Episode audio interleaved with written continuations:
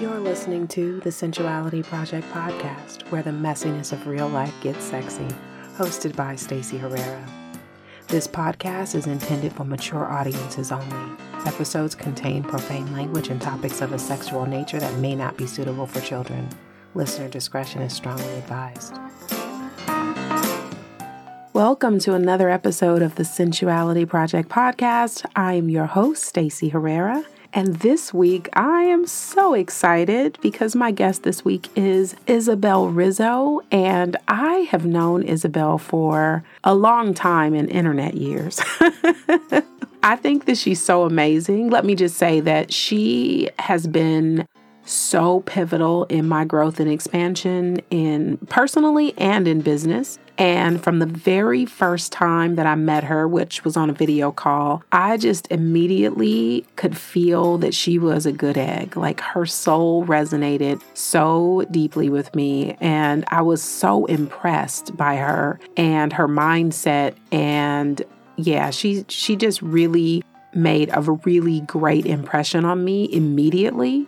And We've been friends ever since. I love the way she shows up. She is a singularity storyteller and she runs a beautiful um, circle, which I'm a part of. And when I say beautiful, like the sisterhood and the support is amazing. Like all the women are just fantastic. But you know, it just stands, it just, it just speaks to the way that in in business or in friendship or in you know, any kind of group or sisterhood, like the person that forms that is that shapes the group the energy of the participants often reflect that of the person who is leading you know it's kind of like in in at work the department often functions as well and as positively as the supervisor or their manager um it's the same thing in homes like you know the mom and the dad and the energy that they bring all have a big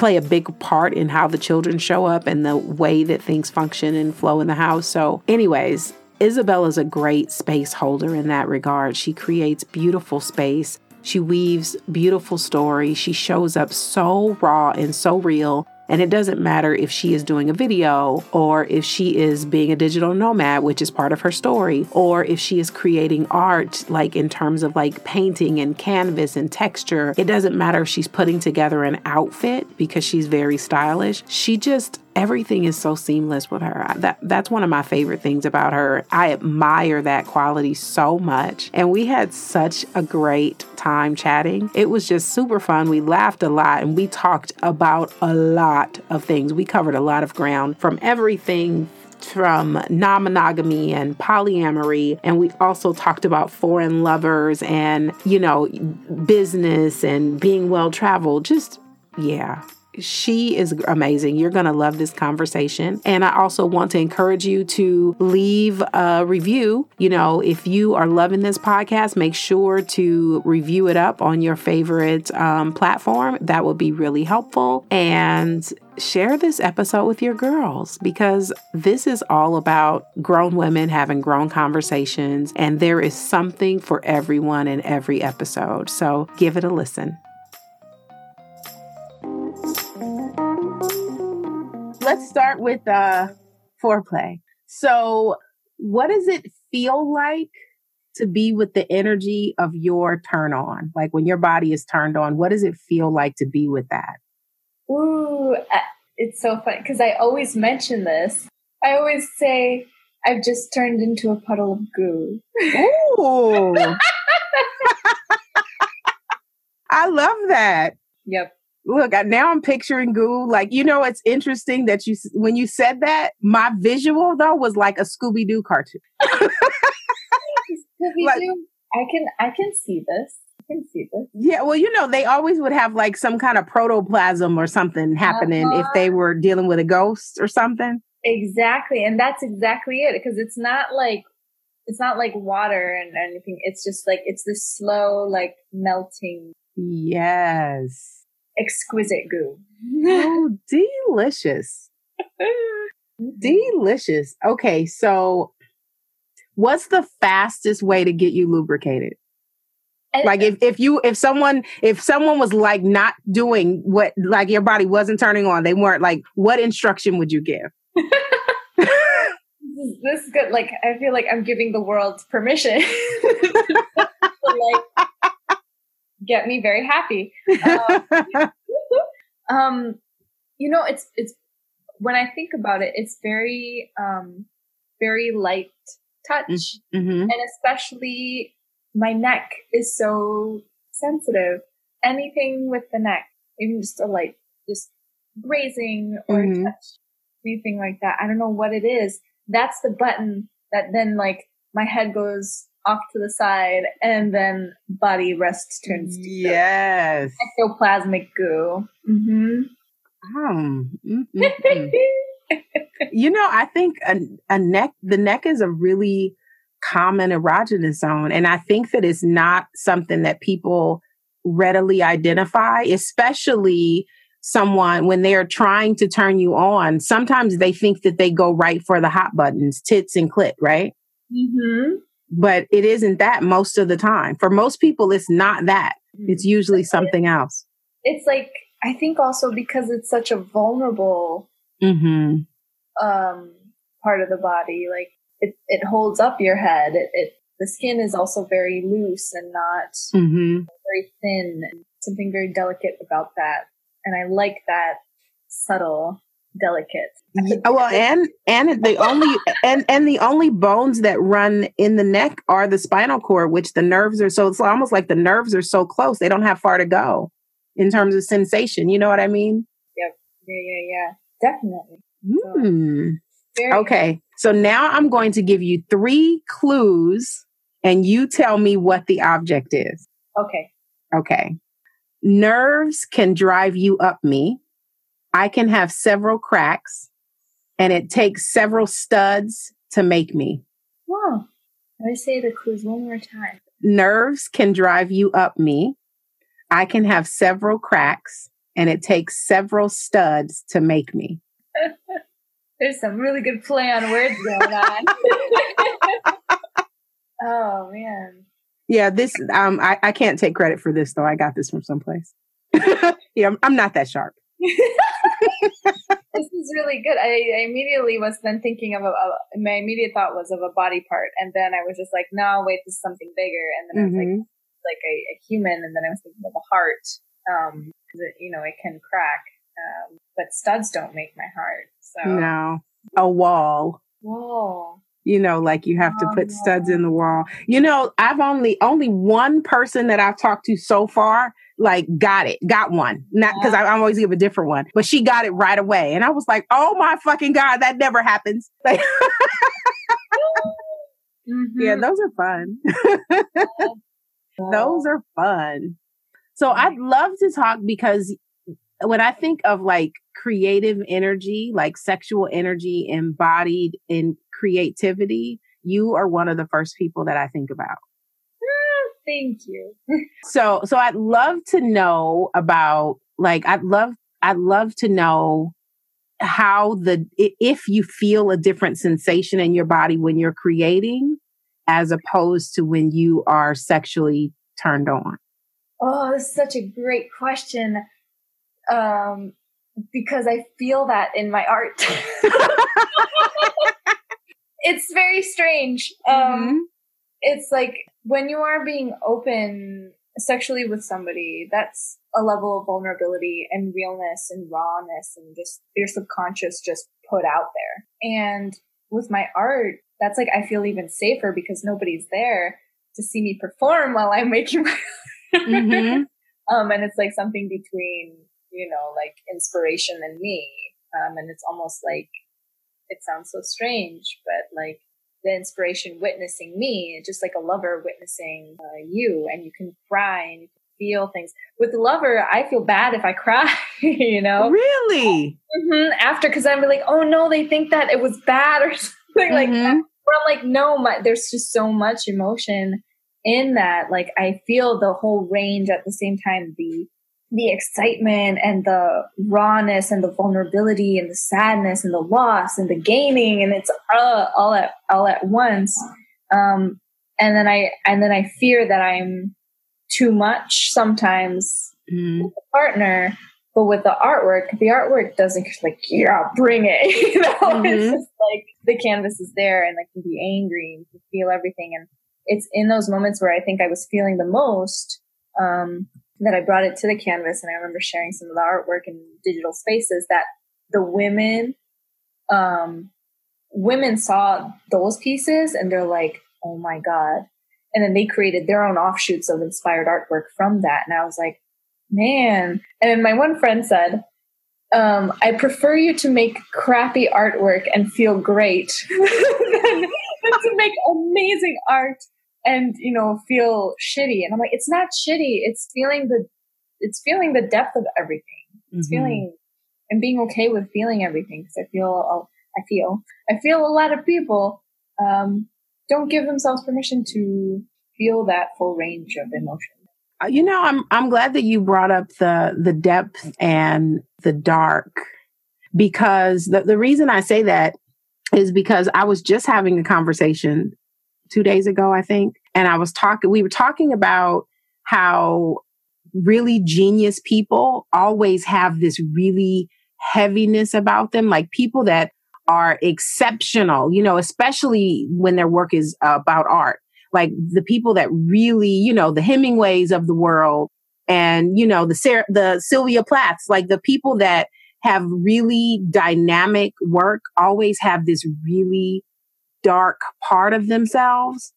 And, and I, I, I can't help but think that the reason that that is so is that nothing grows in the light.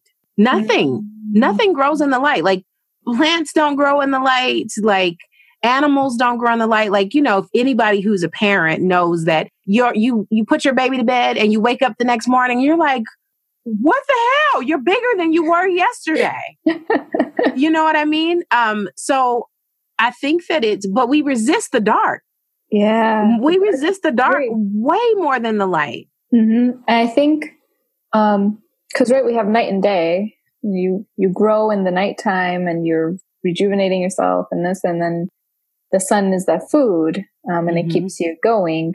Um, and I think people are always looking for uh, that light. For me, I find that like the light for me is those those moments of connection within darkness because mm-hmm. that's what makes it human mm-hmm. to to only have the light all the time.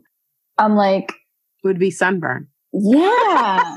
exactly. And I'm just like, let's have a real conversation, you know? Yeah. Like let's, let's let's talk about the whole spectrum of things. And I'm not just gonna be the Debbie Downer of like, oh my life, you know. Mm-hmm. But like that's part of it. When somebody asks me, How are you? I'm like, I say I'm I feel I feel complex. I feel the full spectrum of everything. Like mm-hmm. which which angle do you want me to tell? You mm-hmm. know, which which perspective do you want me to tell you? Because they, they're all true. Yeah. You know? So I can't just show one. That's what performance is, right? Performance right? one, and this is performance art. yeah. Well, and I think that it's so interesting though, because even though there is the full spectrum, especially people that believe, look, and I'm going to choose my words really carefully. yes, yes, yes. But but people that believe that they are on the path or doing the work have a tendency to only want to deal in the positive. Like it's almost like this idea that that's what we think it means. That's what spirituality means. Like it means never being impacted. It means never, you know, crying or never like actually feeling down. You know, it means never being around anybody that is not um, uplifting. I mean, that's fucking unrealistic. I don't know where that world is because I've never been in it um, I mean, perception is everything, right? Perception is everything. And I mean, I have a tendency to, I don't ever view something as like, uh, I never think like, oh, this was a failure or, mm-hmm. or, you know, but it doesn't mean that when something doesn't go how the hell I want it to go. right. Like I'm going to have a tantrum. I'm going right. to feel upset and I'm going to, you know, and then, you know, I go through those emotions. I don't just bury, bury it. Mm-hmm. No, I let myself full, feel that full range of emotion, go through, make artwork, whatever I need to do. And then I'm like, okay, what's the lesson that is here? What is the experience? Mm-hmm. What's the gift in this shitty situation? Right. and there's because, always a gift because shit is fertilizer. Exactly. Exactly. That, and, you know, but it takes me a while. I mean, it's gotten quicker mm-hmm. where I can now shift out of that and be like, oh, wow, this is an amazing gift that this is exactly what I've been meditating about that I wanted. I didn't think it would be delivered this way, mm-hmm. but I got what I wanted. you, you know, that now that brings, that makes me think about how often, and I know this is, this is a, a, a present experience I'm living is how, how you have this idea of what you want to manifest, whether it is in your business or in your bank account or in your relationships or whatever, whatever it is that you want to manifest. And you're, you're so sure that you can handle the thing that you're asking for. you're mm-hmm. so sure that like, you know, I know I can handle it because I want it. And when it doesn't show up, you either make up a story about how it must not have been for you or you weren't in alignment. Uh-huh. And even the alignment piece is accurate, but I don't think that we always are are accurate in the way we're portraying it or perceiving it because a lot of times the reason something doesn't show up is you're not fucking ready that's a lot of the time right and then and so then something shitty shows up instead when really that's prep work you know, because mm-hmm. you got to get ready to get ready. Mm-hmm, mm-hmm. But I don't, I really don't know. And I know that hasn't always been my experience either. it's right. usually been like, oh, this, you know, if it was meant to be, it would be. Is, you know, you say like the little cliche shit. But the truth is, is that most of the time we are so not ready for the thing that we're asking for. And that's the only reason it doesn't show up. Mm-hmm. Yep. How, how do you deal with that? Look, because I need tips. this is the thing. I uh and I don't know if it's a good or bad thing. Um I get I get the download or I get the idea, or I get right the inspiration. Like I had this this idea two years ago after I did my digital nomading and traveling and everything. I didn't have internet for a week, so I had lots of brain space. And um the idea came through for an international exhibition. I'm like, I don't know, I'm not making art. The last time I made art, I was making, you know, zines and, you know, when I was little, making installations in the house and stuff. But that's not, I'm a businesswoman. I don't have time to make art. And no, that was a very clear thing that came through. And that's where singularity storytelling came through and all the art that I make now and using social media as, as an art platform, as like a radically conscious self expression and a lot of people are like, why don't you share the real like parts of your life on social media? I'm like, because I'm using it as my canvas. Like mm-hmm. I use that in my journal and like talking to friends, but my social, like social media, I want to leave a really good digital story. So after I pass, like I leave really good, cool stuff behind that people are like, mm-hmm. what the, what was that? Like that's cool. Or, you know, they take something from it. Mm-hmm. That's my art form. Um, but when I, I got that clear download, I was like, I have no idea how this is going to happen. I knew that I wanted to have my own space I wanted to settle in Chicago. Was going to make that happen. And then things started lining up and it wasn't easy at all. Um, and then I had to take on multiple jobs to make things happen. And, um, but I had this very clear, clear vision and I would always go back to that. And I talk about this with my clients of like their singularity story what's the story that they want to go through and what is it going to take for you to get there um, and it's going to be uncomfortable and going to go in crying kicking and screaming and like taking on another you know taking on um, part-time work to make things happen while i was you know doing international talks and workshops and built up this legacy brand for myself as a travel blogger to then starting over mm. was like starting from zero to reinvent everything. Um, and I think what it really was more of that internal conversation. And now I have regular conversations with my inner critic, whose name is Igor. And uh, Igor is like the kiss ass uh, assistant of Dr. Frankenstein. He's always afraid of everything. Mm-hmm. And so he'd come up when I'd be in this panic mode uh, about like, yeah, look at you. You're not you're not legitimate. You're you have this part time job or you have multiple part time jobs and you're not really who you say you are and da da da. I'm like, no, I know who I am. Mm-hmm. I know I've been at this since 2008. I know my shit. Okay, Igor, what do you need? What can I do to comfort you? Mm-hmm. and taking out these tools and having that conversation again with you because he comes up a lot. Yeah, and I just want to kick him I've out. Got some, Penelope, yeah, you got Penelope, you know. Yep. And uh, I'm just like, uh, but that's a part of me. And mm-hmm. if I, right, I'm always talking about all these aspects of yourself, and there's this whole group of characters inside. Mm-hmm. Um, and learning to have conversations with those characters to self-soothe mm-hmm. um, has been really, really good.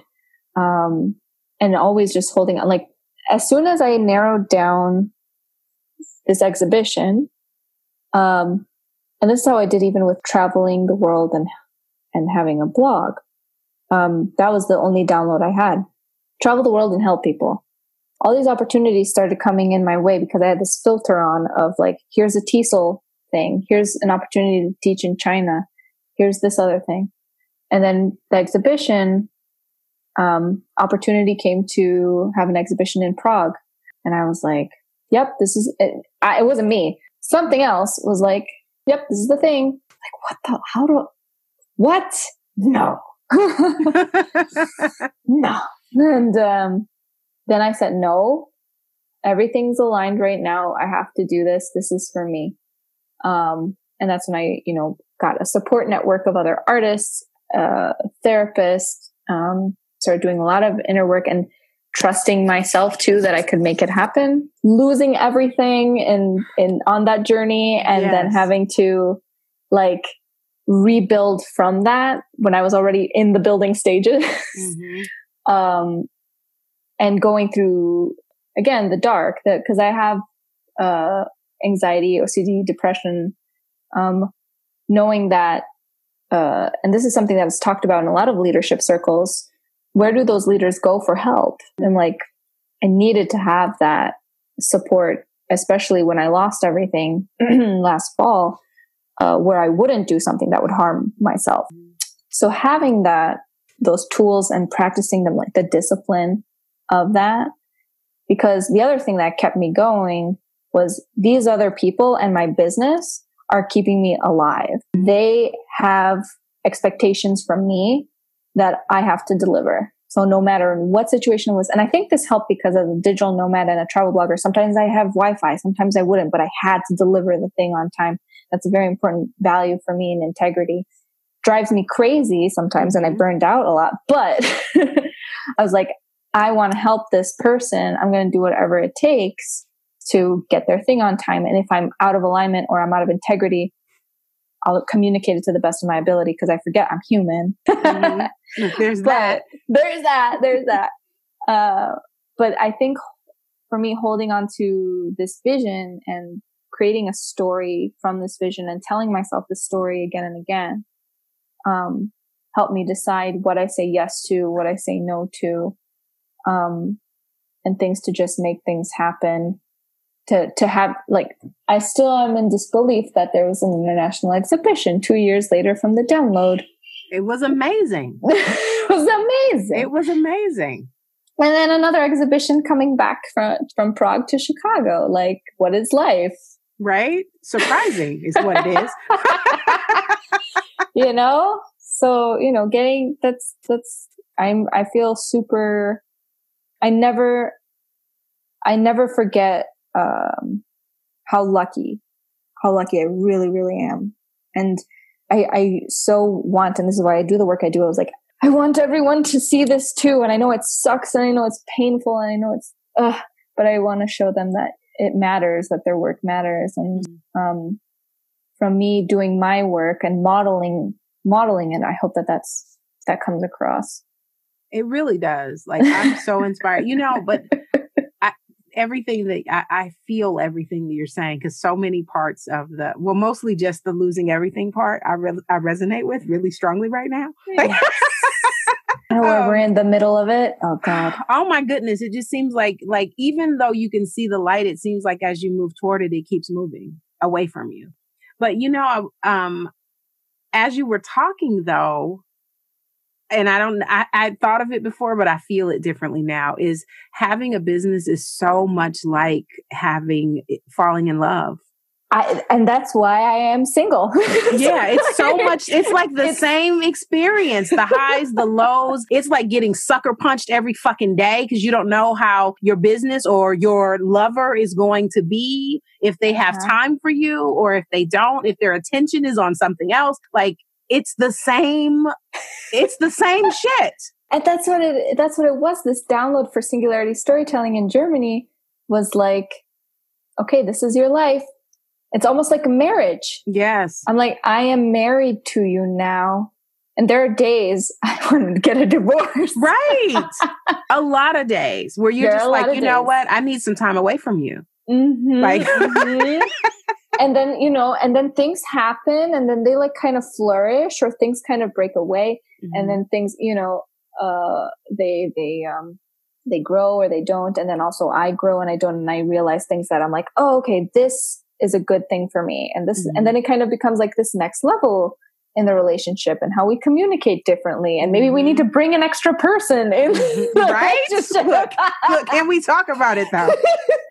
You know it's so interesting because i was having like i have i i really am very poly curious uh-huh, uh-huh. And the reason is because I personally, just like in business, I think that it is really unrealistic and unfair to burden one person with all of your needs. And so even if you are doing a DIY business, it's really unfair to you to burden yourself with all of the needs of your business.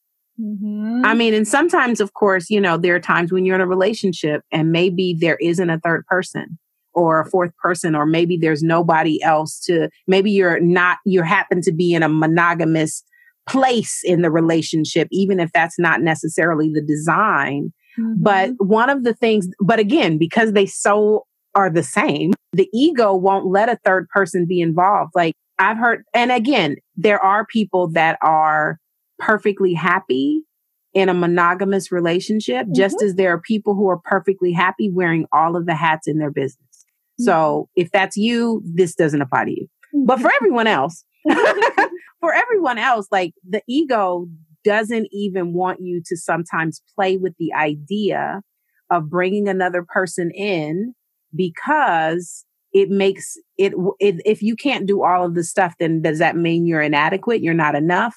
You know um, i worked for a woman once and she said to me after hiring me and after I was there for quite a while, she did not want me to speak to clients because she was afraid they would like me better than her. Oh no. But it's like you what you hired me to help you. You know, but it's the same thing in a relationship like you know, like I've never I have as a rule for me, whether the design is polyamory or not, which mm-hmm. I haven't officially had a polyamorous relationship, so I should say that. But um I I do not have strict rules around fidelity. Mm-hmm. Not sexual fidelity anyways, because sexual and emotional are two different things. Mm-hmm. But I don't have rules around sexual fidelity. You know, if you if you see someone that you're interested in, you mm-hmm. know, take care of you. That's my, mm-hmm. I don't want, don't come back giving me play by play. I'm not, I don't want to know, you know, but take care of yourself. But a lot of people can't even entertain that concept because not because they don't want, they're afraid that if they can't meet all of their their partner's needs, then that means that there's something wrong with them. Whereas I personally feel like if I love you and mm-hmm. your pleasure is important to me, mm-hmm. then does it matter if I'm the one giving you the pleasure? Mm-hmm. Your pleasure is important to me. Yeah. And I like to cook, but I'm not going to get mad if you eat out sometimes, is what I'm saying. exactly. You know, like don't come back giving me note cards from the chef. I don't want, you know what I'm saying? But if you enjoyed the meal, excellent.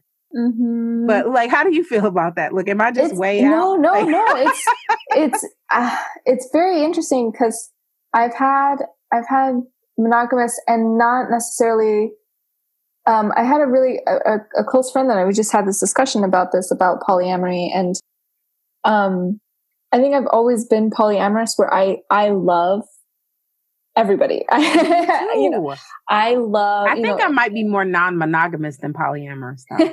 but go on. But I like I I love people, and I fall in love with with people, and um, for me, we were we were talking about that distinction between polysexual and polyamorous, mm-hmm. and it's a very rare combination for me to have somebody that I love that I also am sexual with. Like mm-hmm. it, it takes like it, there's there's a feeling there's this there's this knowing there's this safe and like and actually you know going out on dates and stuff you know you talk to your girlfriends and then mm-hmm. like they have everything I want they have everything on the checklist and this but I'm not feeling it with them like sexually and then I feel horrible because I'm like you're such a great person and then I friend zone them you know mm-hmm. but it's like I gotta have that that feel that mm-hmm. feel though. oh, well, now I I love to now I got to dig in a little bit uh-huh. to the, yeah, not, yeah, the not feeling it part. Please, please do. Have, have you found any correlation with the level of sexual attraction you have? Think about the people that you've had sexual attractions for, especially the strong ones. Mm, yes, yes. Were yes. they were they wound mates? right? Because that's you my know, experience. It's yes, yes, it is. Yes. And you know that, what? The ones that are like the safe ones, the ones that are like the nurturing and the care, you know, those are the ones that I'm like, nah. Right. it's not a feel. But there is, there was one actually that they're kind of half, they were like half and half. Mm-hmm. They were half wound mate, but also dear, dear friend. Mm-hmm. Um, and but do you still, think the the wound is the like and i'm still feeling my way through this yeah yeah yeah i recognized it in myself like you know i really want to be so attracted and then the people that i'm the most attracted to have fucked up qualities that are not good for me you know what i mean so mm-hmm. so now i'm really apprehensive about my own sexual attraction mm. um, because now i'm so aware that my wound is very convincing. Uh, you know, and so because of that, like now I don't use my sexual attraction as a gauge mm-hmm. for whether somebody is worth my time or not. I, I thought that that's what I should be doing because uh-huh. it's like uh-huh. what my body should be turned on. But, you know, like I think that it's in the, the people that feel safe on the surface mm-hmm are not really safe because you're the wound people are not safe for you. Mm-hmm. They're familiar. And so there's a safety in that. So the people that don't, that, and, and, and again, this is my experience. The people that, that would be nothing like I would pick, right? They're, they don't look how I them to look. They don't have the same physical attributes that I find very attractive. Those people though are are the are the people that aren't safe because mm-hmm. those people would grow me.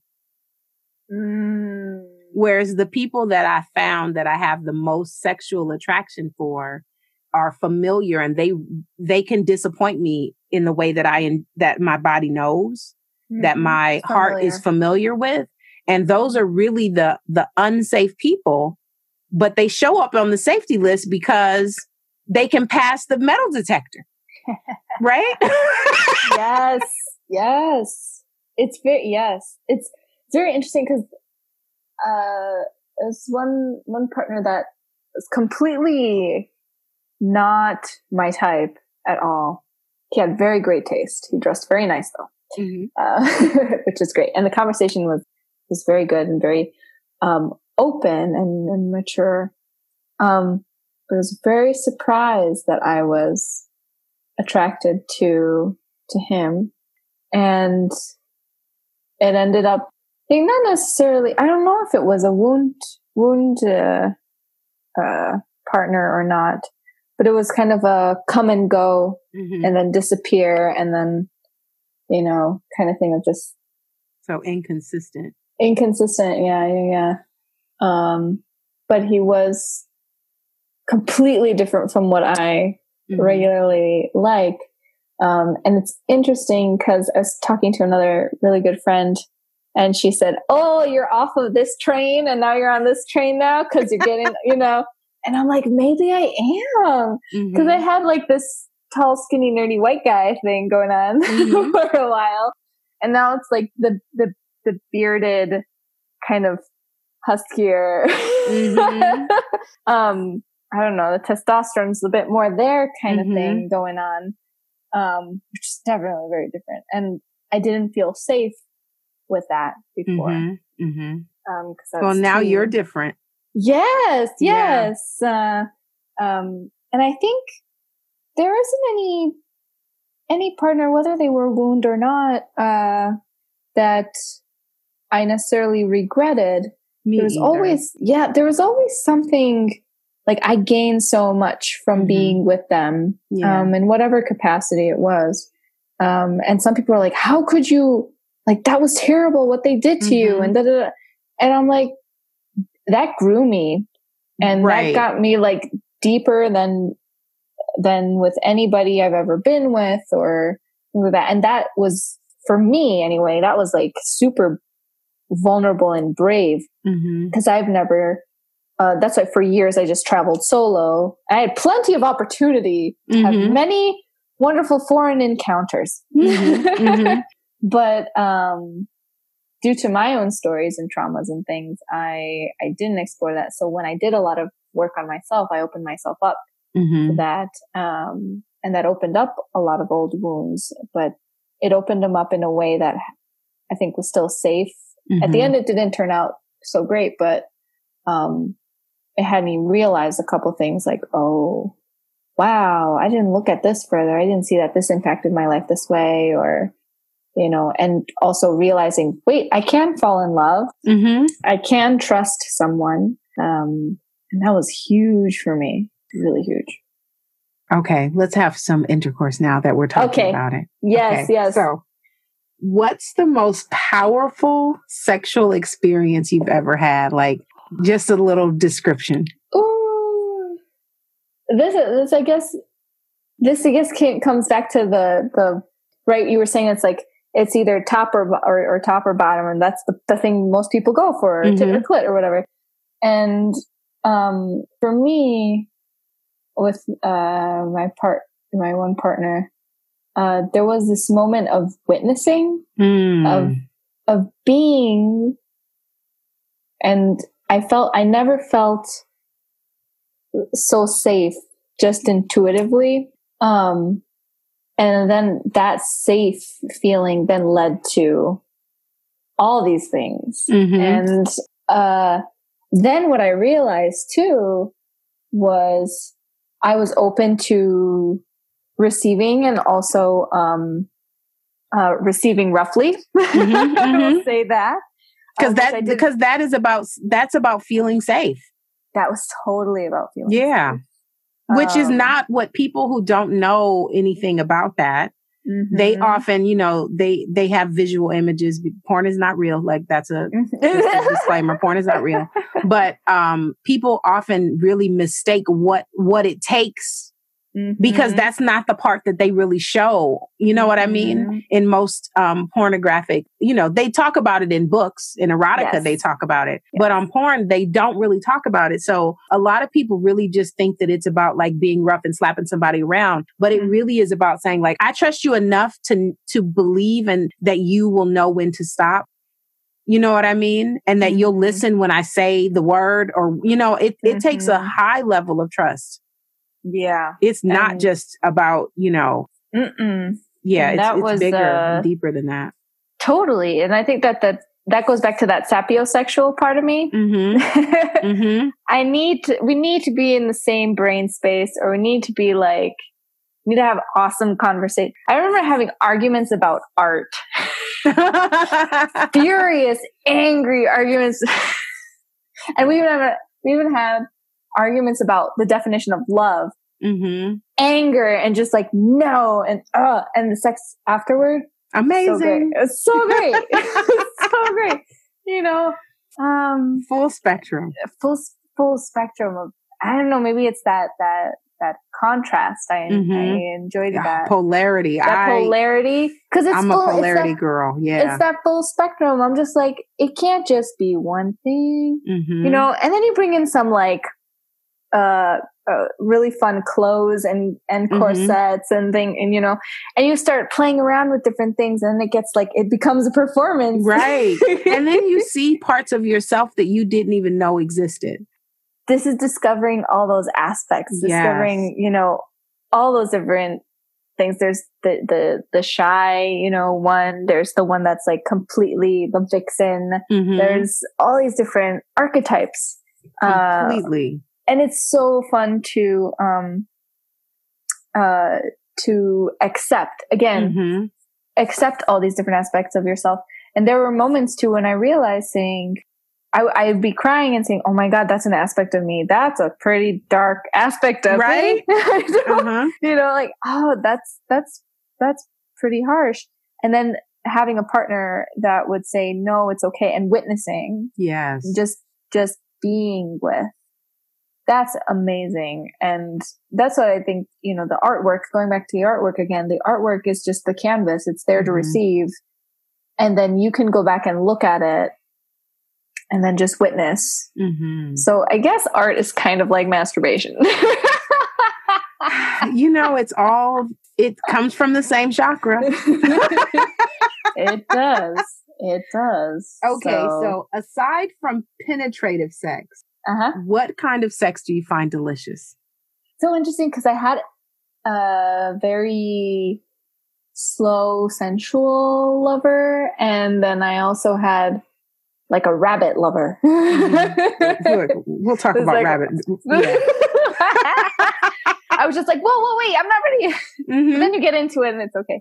But uh I I I still I really, really liked just I guess it's not it, it's submission. It's complete surrender. It's Mhm. complete um and they do whatever they want. And it's not necessarily it's not rough, Yeah, but yeah. it's like again the goo. You Mhm, turn into mhm. that goo and they like there's a little bit of the like tousling of hair and and letting um, someone else lead. Well, and letting do someone you else- think that that is connected to the fact that you lead in your work? and what I was thinking about. I was joking. I was like, oh my God, I'm that stereotype. you know, to see those powerful women Mhm, or anything. And then in the bedroom, they're completely submissive. And mhm. I was just like, man, I see those like really high power CEOs and you Mhm. know that they're into like all the kinky stuff. right? And that's like, like the story. And it's so legit though. Because there is something about, um, I think, you know, again, I don't know if everyone is able to embrace all of those aspects of themselves. Mhm. And I, and it is very challenging Mm-hmm. to, to, to face those parts of yourself without judgment. Mhm. You know what I mean? Because once you open the door, you can't close the door back, Nope. which is the reason why some people's doors are bolt are bolted. You know, they and that's the thing with some with some partners too. I I realized like, wait, not everybody's into the same stuff, no. and like like um, I realized not everybody's into like uh dirty talk or anything Mhm, like that mhm. during you know um. Because I remember having one partner like, "This is weird. I feel mean," I, you know? Mhm.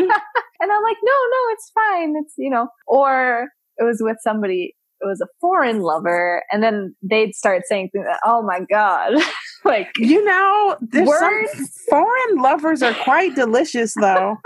And there's a completely different aspect of dating someone American than someone who isn't. it Com- mind-blowingly different. can we go into this Yes, yes, yeah. Look, we can talk about all the things. You know, there's there are I found with with and it's not just one country either. uh-huh. Any place but here. yeah yeah yeah that the there is there are even something as simple as love Mm. in America you can't go on two dates and then be talking about you love somebody without your friends being like what the fuck is wrong with you it's too soon but people from other places do not have those limitations. And love doesn't, love is not like, you know, it takes, um, you know, 10 dates and Mm-hmm. you know, two months is a couple you know, like love Here doesn't have those. Exactly. Mm-hmm. Like those are social conditionings. And a lot of times people do feel these things almost sometimes instantly, but they won't say anything because we've been conditioned to believe that it's not supposed to look like that. But a lot of people from other places do not have those limitations. Mm-hmm. And they mm-hmm. also have less limitations sexually a lot of the time too. So that's yes. not just my imagination. Nope, nope. it's the same. It's uh very yeah, very very uh similar. Um and yeah, definitely the love thing mm-hmm, is mm-hmm. different. Or the other experience is that they are um a more mature or older. Yes. That they've gone through their own mm-hmm. stories and things and love and heart and heartbreak um, and they've gone to the point where they're so comfortable with, mm-hmm. you know, I really, I really like you. I want to be around you. And, you know, I love you, you know, now, and there's you, no judgment or yeah. at all. Do you find that the people that you've experienced that are more liberal in the love department uh-huh. are from, are not from, are maybe from Europe, the European continent? Um, Hmm. Like I found that I've, or they're I've, well they're well traveled. Yeah, yeah. They're they're well traveled and they've experienced. That a makes lot. a difference. Yeah, the people that have have been to more than one place because because I have had people that they are foreign, mm-hmm. but their their travel is just from their country to this country, mm. and so there's still some limitation. Whereas yes. someone that has seen different cultures and seen different things has definitely has less barriers. Exactly. Because they've literally broken the walls. right? Like they've literally c- crossed the fourth wall, or is it the fourth wall or the fifth wall in the, the fourth in wall? Yeah, the 4th uh-huh, wall. You know, uh-huh. they've they've bypassed it as opposed to you know i mean because like i have i've traveled to uh, some caribbean countries and mm-hmm. seen differences but like i've never been across the pond you know i've never mm-hmm. been to europe mm-hmm. yet so um i i would i can't say i'm well traveled i wouldn't say that because uh, there are continents that i've only seen on national geographic but but even just conversing with with people from different backgrounds like i think even for me if i just hung around other romanians mm-hmm. um it would be i'd have i have so many limitations immediately like why are you going out on a date if you're not getting married right you know yeah. like and are you know is their family are they well off and da da da and mm-hmm. is he mm-hmm. going to protect you and that kind of thing um and i still like would meet romanians and they're like oh you're such a pretty like the little grandmas like you're so pretty, you're married, you have kids. And I'm like, no. And they're like, well, you, you got to get married. You have to have mm-hmm. some, you know, and it's, it's part of the culture. And I don't, I don't, I don't, um, I don't throw it away. Mm-hmm. It's still a part of me, but, um, I, I do share that. Like mm-hmm. when people ask, me you know, where are you from? I'm like from Romania and, you know, this is how we do things. They're like, oh, well, you're in a rush then to get married. And then I'm like, mm-hmm. I'm a business. I tell them like I'm Western enough where I'm a businesswoman that if you mess up with me emotionally, my business is also at stake. Right. So right. like we, you need to know that you know it's it's a job. mm-hmm. No, that's um, that's a real that's real talk because I mean, and it's true for people that have jobs too. They just don't mm-hmm. recognize it. Mm-hmm. Mm-hmm. So it's like I need to, and it's not that I will close myself off from relationship. It's just I need them to understand that it's, um, like my time, I do very, I'm very intentional with, with my time and I expect them to also be intentional with their time and, mm-hmm. and present and like they have their projects and things going on and I have mine. Um, and like we've got each other's backs kind mm-hmm. of thing. And that's mm-hmm. that. I guess that's the Romanian in me being like, you are loyal to your family and you build, you know, mm-hmm, mm-hmm. that kind of thing. Um, those roots, which is, has been not necessarily difficult, but communicating that to people of different cultures on dates without me, because I'm still like, in America, they'll say, Oh, you're American. you mm-hmm. know, and in Romania, the same thing. But here they're like, oh, you're Romanian, but in Romania, like, you're American. Mm. So it's this mm. very um, in between space that I mm-hmm. sit in. So I have to know do I bring out the Romanian now? Do I bring out the, the American? Do, do, you, do you say I'm Romanian American? I, I do. I bring that up because then they ask, you know, family and things like that. And uh, then I tell them, they'll, they're like, oh, your story. And they're like, oh, geez, you know, like mm-hmm. political refugee and this, this. But then it feels like a show, you know, rather mm-hmm. than a, um, like you're trying to get to know me. But I guess that's the performance artist that always comes out on the date too sometimes. mm-hmm. Well, you know, and it's interesting because I, again, um, everything you say leads into some conversation I just recently had. Go figure. Um, I was just having the conversation with someone about the difference between like I can tell within a few minutes if someone finds me interesting as opposed to if they're interested. Very, very great distinction. Yeah. And very different. If I if you just find me interesting, there's not much for us to talk about. Exactly. Because I'm not interested in being um fetish fetishized on any level even if it's just about my brain being beautiful to you. Mm-hmm. You know what I mean? Because that's not the same thing as being interested in me. That's exactly because then I'm like, wait, is this a networking thing or a date? Because right. like, my job is to teach people to be interesting, right? Exactly. and to grab their atten- captivate attention and be present. Mm-hmm. Um, but then my yeah, having that distinction of oh, I know this one's interested. Yeah. But sometimes I can't figure that out a little bit because it kind of goes back and forth. Mm-hmm. Um, but I do feel that of like, oh, they're seeing me as interesting, or they're kind of like, well, oh. you know, oh. I I gauge it so much by the kinds of questions that are asked and uh-huh. and the way that their body responds mm-hmm. and and and how engaging they are because when someone is just finding me interesting Mm-hmm. They're they're they're hearing me, but they're not listening to me. Yes. You know what I mean? So something can easily distract. Like sometimes people are looking at you, but if you look at their eyes, they're they they keep getting distracted and they keep looking away. you know? Whereas when someone is interested, the background noise is quieted mm-hmm. because they mm-hmm. only can hear you. Mm-hmm. You know what I mean? Because they're paying attention or whatever. But when someone is just finding you interesting, they're attention is can be very easily diverted. Yeah, you can feel that. Yeah. And the body doesn't can't lie. Even if someone's mouth is telling you, oh no, no, Isabelle, I think that you're wonderful, blah, blah, blah, blah. Like their body language will tell you.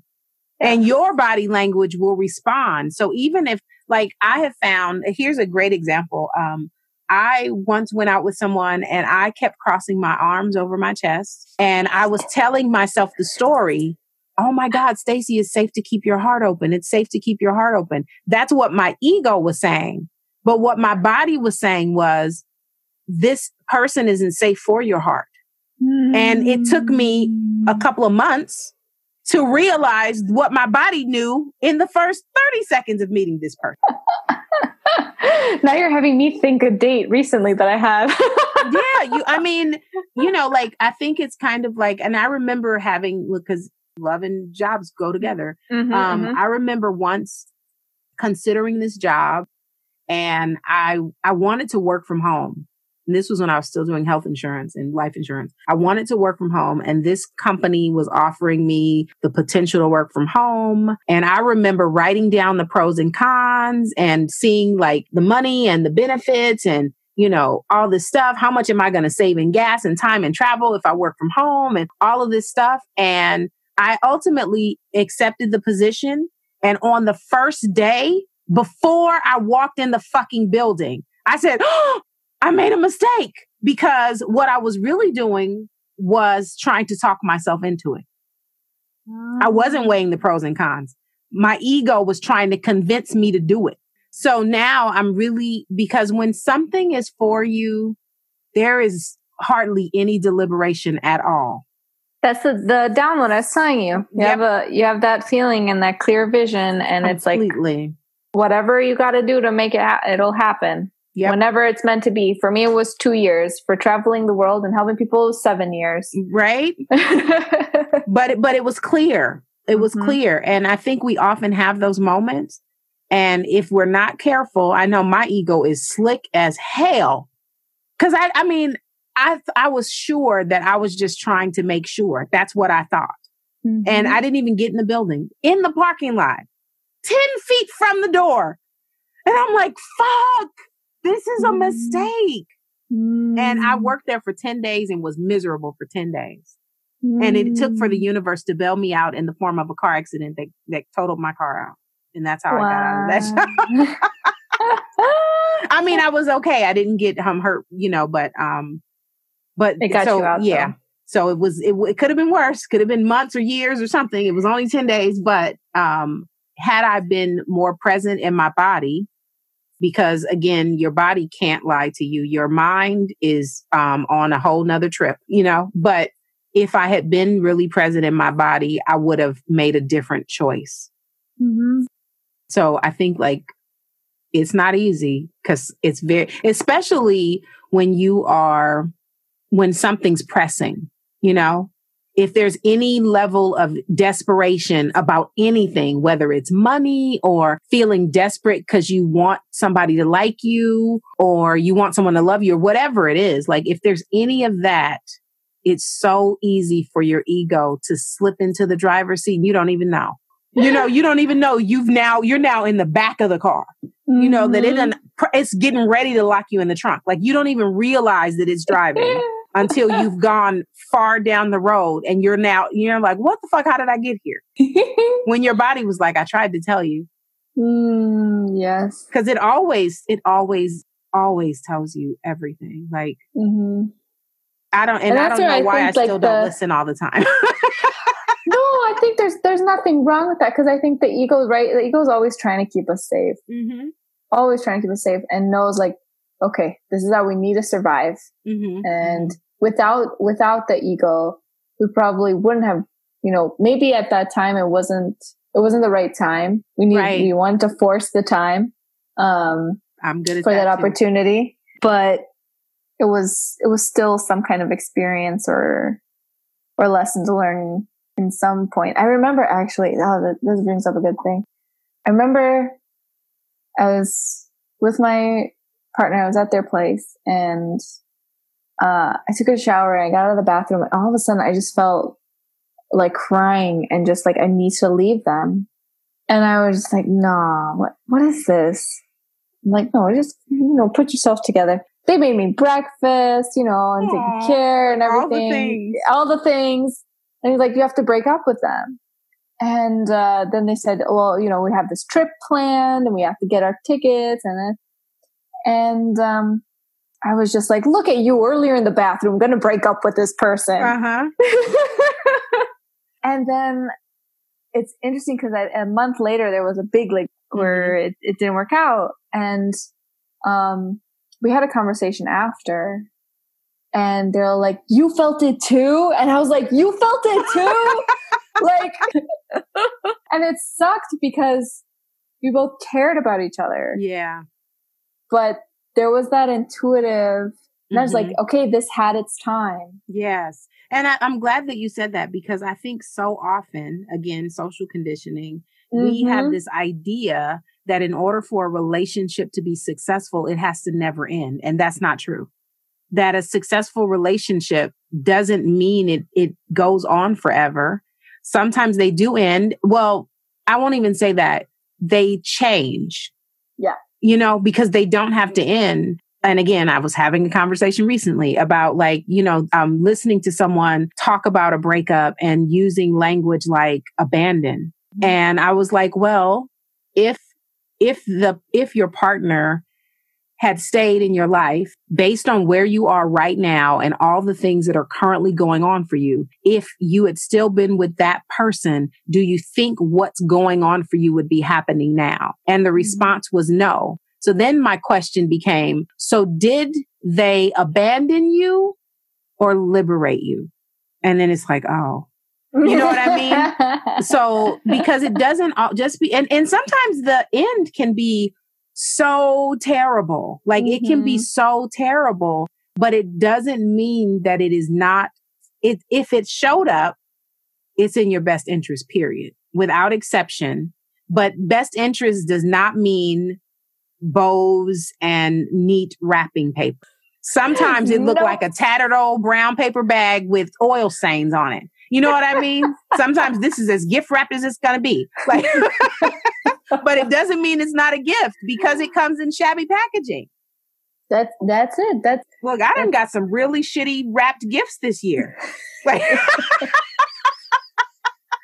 that's it. And just like I think that you bring it up that it is a gift, and and and I think that kind of going back to your question earlier of how do you stay, how do you increase your capacity for the dark, or how do you yeah how do you continue on with your vision, with your story, um, with your partner, whatever it may be.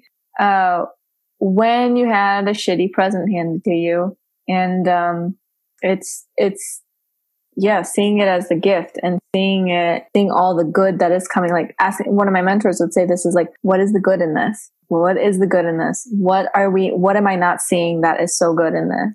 You know, and, and you might not see it that day. It might no. Not, it, you're not going to see it that day. it might even take a couple of months, right? You know, mm-hmm. because just because even knowing in advance that if it's showing up, it's a gift, it doesn't, it doesn't relieve you of the responsibility of processing the emotion. Exactly. Like you have to. If you don't, this it's shitty this up. shitty gift will come back again in a different in a different raggedy wrapping paper. Like it will, and if you don't sit with it all and just like, I remember some people because I, I wasn't I wasn't making as much artwork, I wasn't posting as much, and I'm like, "Are you okay? Mm. Everything fine?" And I would get messages from friends that I haven't heard from in a long time, like, "You haven't, I haven't seen you in a while." I'm like, I'm still making stuff. I'm just cocooning, okay? Right. It's just like I'm processing my stuff. You want to sit with me and process all of my shit? All right, if you want to, but it's not your responsibility. This is mine. Yes, and the mm. cocoon is required.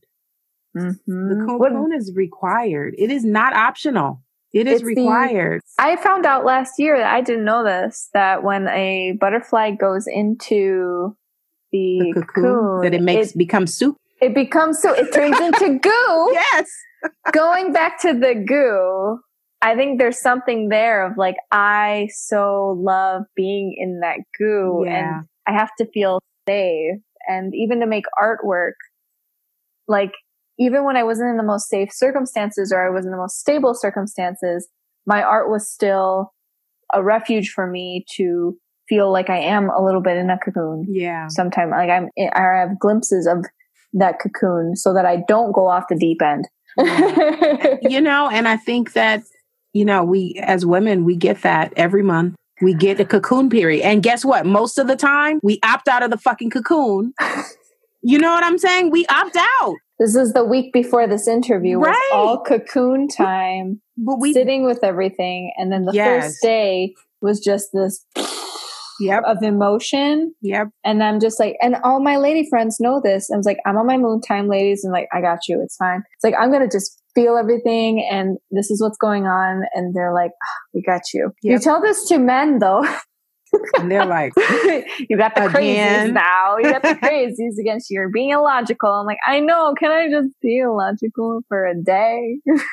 it's important. It's important because it it really represents a time for you to let go. You know, and and as women, a lot of us are so good. Like we will we will let go like there's no tomorrow if the moon is full, mm-hmm. but not when our moon is full. You know what I'm and saying? And that's a cycle though, like with everything in life, right? You hold on to the vision, then you let it go. Yeah. Hold on to it again and you let it go. And it's like even money, it comes yep, and it goes. And it goes. It, it's not here to stay. Um, I'm, my next tattoo is going to say, um, this will change mm-hmm. because I need to be reminded all the time. And it doesn't matter if it's good or if it's not great. Mm-hmm. And I mm-hmm. don't want to use the language bad because I don't think it exists, but you know whether it's whether it's welcome or or not so much it still mm-hmm. is going to change yeah and that's like yeah sex in just one position isn't right nobody wants that well uh, there are uh, people there, there are people there are people that do yeah that's fine that's totally fine yeah had, that's not necessarily my preference I had partners like that, and that was fine. It was still it was still its own flavor of yep of things, but um, yeah. But very, you know, I like that dynamic polarity. Yep. and and it's like anything. Like you could eat the same thing every single day, mm-hmm. day in and day out, and there are animals that do that. But most humans, we have like our tongue is designed to to taste different flavors on purpose. Yes. Our nose is designed to smell different scents on purpose. Mm-hmm. Our, we're designed to experience different sensations on purpose. that's why I'm just like, that's why I feel so rich just mm-hmm. with senses, with, you know, being like just, oh my God, I'm alive. Yes. Feeling things like, cheese. but you know, it's interesting as humans we're at the top of the fucking food, ch- food chain, but we are slow to the punch. I was j- yesterday morning, yesterday afternoon, my sister and I were cooking and I was, I had had a fresh corn cob and I was peeling the layers off the, you know, the green off of it. Mm-hmm. And I mm-hmm. said, nature is so fucking smart. All of these layers are on here because it doesn't want the corn to get fucking sunburned. And I can't remember to wear a hat. You know what I'm saying? Like we are we are smart but dumb. You know, like we're so smart that we we we still don't get it.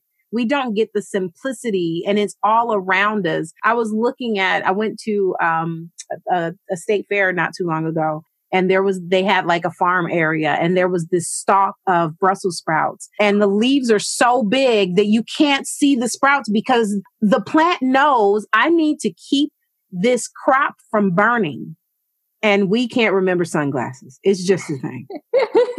right? Like we have to learn the hard way. I, I can't tell you how many times just this summer, and we're not even finished, that my forehead has been sunburned because I forgot to put on sunblock or I forgot to wear a hat or an umbrella or whatever. Even though it's happened a bazillion times, it doesn't feel good. It looks ridiculous. And then I'm looking like a leopard for a couple of days, you know, because all because I can't remember to do the thing that would protect me and we do that with our heart. We do it on our business. We do it in our relationships. You know, we, we, it's like this constant, we have to learn several lessons. I don't know if I'm going to get the sunburn lesson in this lifetime. I'm not really sure. but I think with the, with the, is, um, because you bring up a good point. Is I have my, like, like my, my smart, my smartwatch uh-huh. and it's been helpful, right? I talk about singularity storytelling and like optimizing yourself as a human. Um, but I think first you have to be very mindful. Yeah. First, before you add that layer of technology and like, cause the stuff you put on the internet is there for forever and it's your like legacy. Yeah. And now we all have the privilege of leaving, like if not, if not everybody's going to have a New York Times bestselling autobiography or mm-hmm, biography, mm-hmm everybody on the planet is going to have a digital biography. yeah, yeah. Well, you know, and I, I, you had said something earlier about people asking you, why don't you share more of your regular life? And I, I love that you talked about that because I'm very selective about what I share on social media about my personal life. Mm-hmm. Um, I'm willing to be vulnerable. I am not willing to be intimate on the internet, period. Exactly. And if I and if I'm in the middle of something that I haven't processed to completion, I'm not putting it on the internet. I'm more likely to share a little bit. I'm a lot a lot more uh, not all the way, but I'm a lot more intimate in my newsletter because it feels like a container. Mm-hmm. But it is not on Instagram. It's not on Instagram. Uh-uh. No, because that's a stage. Yes, and I'm not interested in doing that. I'm like I'm I'm pretty out there you know, mm-hmm. I'm out there daily, but um, there's my performance side, and then there's the like, okay, there's just the intimate me mm-hmm. side, mm-hmm. and I I try to share that with people that um, because it's a lot of businesses and companies were playing with that where the internet used to be that space of intimacy and you'd mm-hmm. find your little cocoon of people and then companies came in and kind of swooped in and yeah. and performed as intimate individuals. Um, and now I'm teaching that I'm teaching regular people the game, mm-hmm. but in a way, making it their creative practice of making mm-hmm. it their like, what are you doing? You know, like what is this painting that you're, or what is this performance that you're doing? In a way that captures attention, in a way mm-hmm. that is a is a kind of refined expression of you if you were a performer because actors practice tons before they go on stage. Dancers practice. Sometimes they share their behind the scenes, right? Mm-hmm. Um, to get people invited to see like how their toes are all curled up, like ballet dancers, like Mhm. all like deformed and the pain in that. But most people, like we were saying at the beginning, um, light doesn't feed them. Right. Like, you know, sharing the successes is great, but I share, I share my successes and then I only share those vulnerable things after, like you said, after I've gone through my processing. Yeah. Because if I share with people the day in, day out of like my bitching and moaning, Right. like people don't want to hear that. They Mhm. don't want to hear, and that's what my intimate circles are for. What my my therapist is for. What you know, um, mentors and close friends, Mm-hmm. you know, are for. And even having like a discussion like this on the podcast is still, in a way, perform. I'm not going to bill all of my Exactly. things on here, Mhm. but I will give things that are still relevant to my own journey, what I have learned, Mhm. um, vulnerable things. I can still show vulnerable things based on my audience and the people that I I've talked to that I think them knowing a few different things, like things that I've revealed on this podcast, uh, they'll be like, oh, you know, but I, I see this podcast and this discussion as an open venue to having safe conversation Mhm. and mindful conversation around sexuality, which is a part of the human and it's part of everything. Like someone asked me recently like you know Stacey you know so many things about so many things. Why is your work about you know sensuality and sexuality? Mhm. and i said well how is it different? Because life is sexually transmitted. So the fact that we pretend to have conversations that are not about sex when sex is happening all around us, birds and the bees are doing it. The flowers and the trees are doing it. Humans are fucking doing it. You know what I'm saying? And and and the reason that life continues and the reason that we are here and able to even have these conversations is because everything on the planet is fucking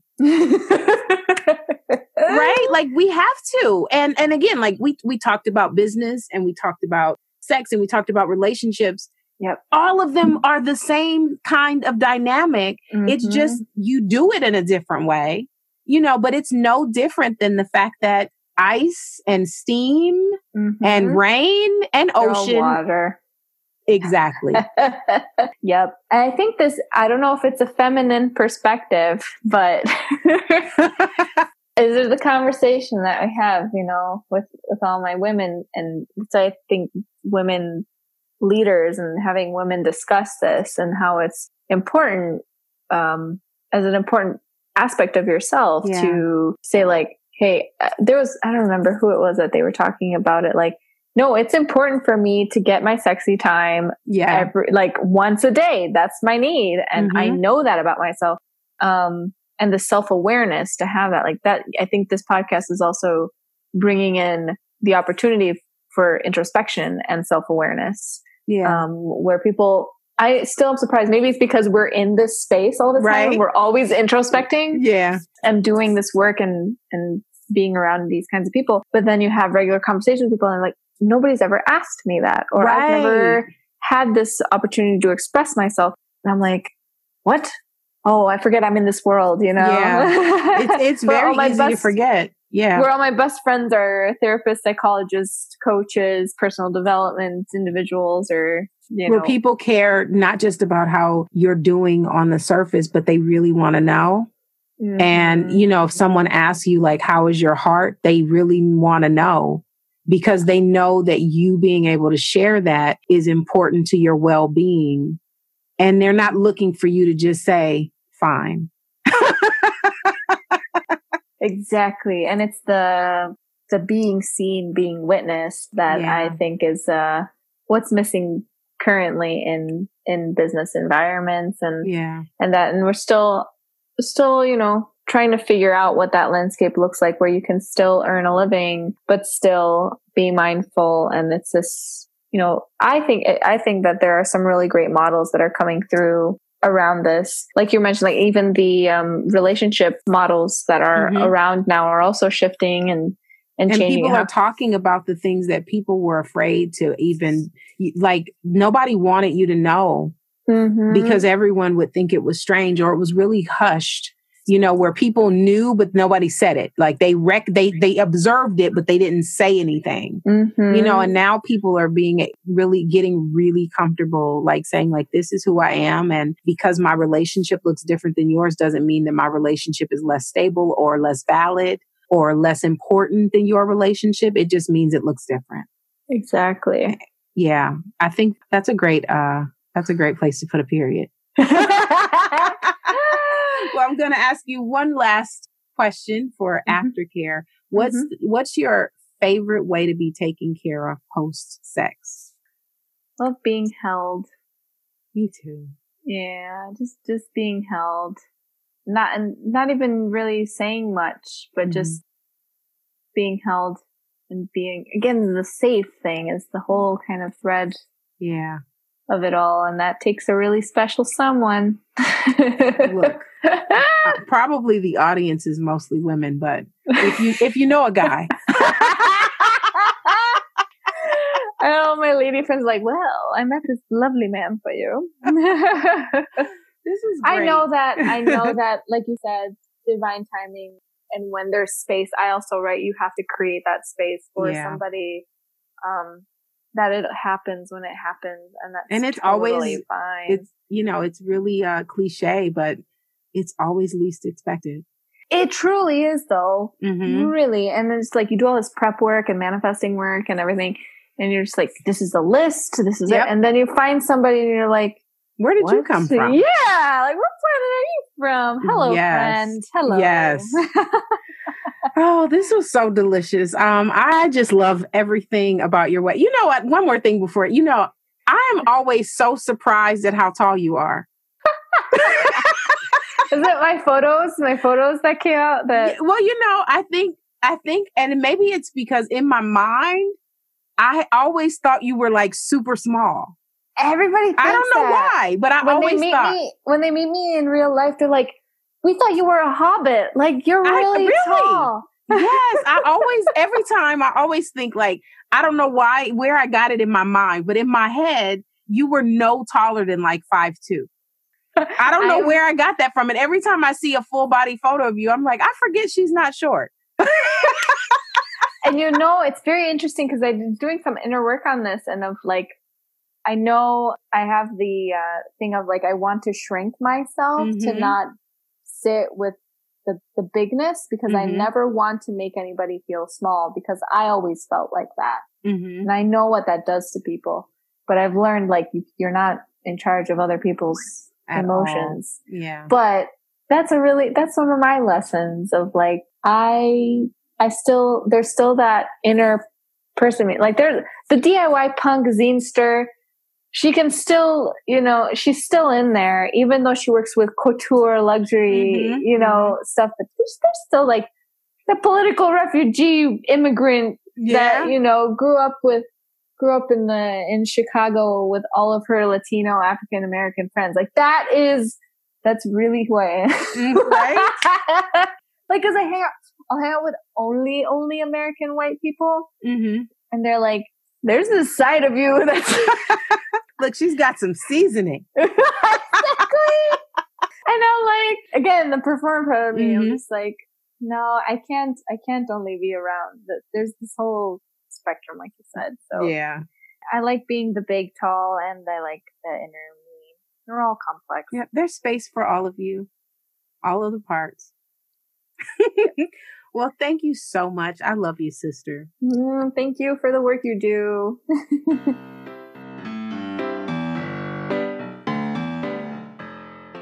The Sensuality Project is produced, edited, and hosted by me. Music by bensound.com. The Sensuality Project podcast is a production of StaceyHerrera.com.